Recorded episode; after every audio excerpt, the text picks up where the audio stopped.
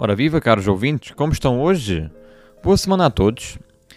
Bem-vindos a mais uma segunda-feira, uh, aquele dia fantástico para ir trabalhar. Hein? E os meus pésamos a todos vocês, Sociedade Trabalhadora. Portanto, sem grandes demoras, hoje trago-vos aqui a vocês um tema que estou muito ansioso para partilhar convosco. Portanto, vamos falar sobre programas de dates, encontros ou namoro barra casamentos, como queiram chamar. Uh, dou o exemplo do First Dates da TVI ou mesmo quem quer namorar com o agricultor uh, da SIC. O suminho que existe aqui neste, neste conteúdo é tanto que eu nem sequer sei por onde começar. No meio disto tudo, eu não sei o que acaba por ser mais grave: as pessoas que participam nestas coisas ou as pessoas que assistem. Porque reparem, uh, só de imaginar a autoestima de uma pessoa que se candidata a, a participar num destes programas sei lá, eu. Uh, a mim dava-me dava vontade de juntar o meu corpo inteiro com uh, aquele verniz transparente e colocar-me num caixão para ficar todo bonitinho. Para a missa de, de corpo presente. Só me faltava era falecer. Mas pronto, isso também é só um detalhe. O pessoal que vai a estes programas presumo que tenha um objetivo encontrar ali alguém que possa ser o futuro amor da sua vida, seguirmos a lógica uh, dos programas. Isto é tão ridículo e não faz sentido nenhum.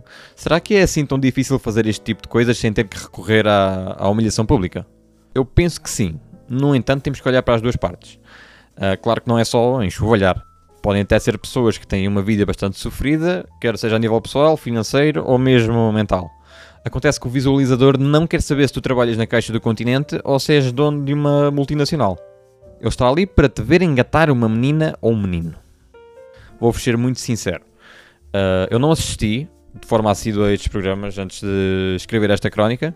No entanto, vi partes suficientes para perceber que entre fazer cocó na mão e já contra uma parede e raspar um par de tomates cheios com lixa 120, uh, eu acho que mais valia pagar para foder. Normalmente os dois participantes conhecem-se sempre com aquele oi bastante seco ao ponto de secar o rio Tejo e depois vão-se conhecendo uh, lentamente, começam a perguntar aos gostos e tal, não sei o quê.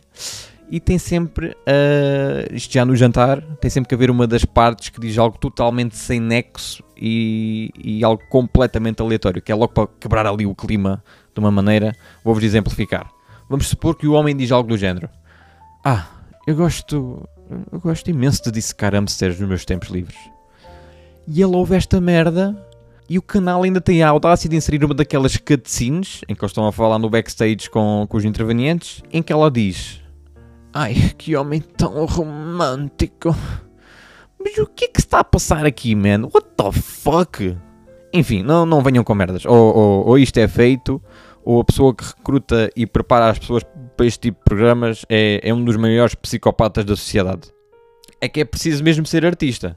Às vezes existem casos em que juntam um, um gordinho com uma mulher cheia de tatuagens e de piercings e pensar que aquilo tem tudo para dar certo. Mas a triste realidade é que só tem mesmo tudo para dar conteúdo. Eu por acaso tenho uma ex-namorada que era um fit perfeito para este tipo de, de programas. Acho que se fizessem um encontro dela com um smartphone, iria ser a melhor coisa do mundo. Não só se pouparia dinheiro a equipas de filmagem, como também se poupava tempo a um homem para aturar aquela merda.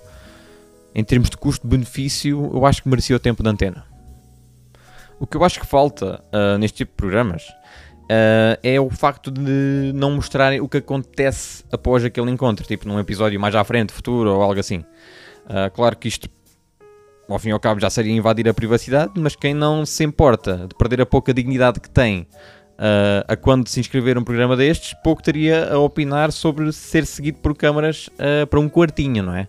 Se já o fazem no Big Brother, porque não num programa em que o objetivo daquilo é literalmente acabar numa relação sexual desenfreada? Deixo-vos com este pensamento.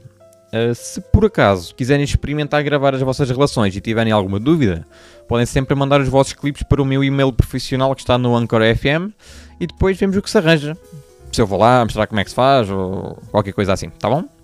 Fiquem bem.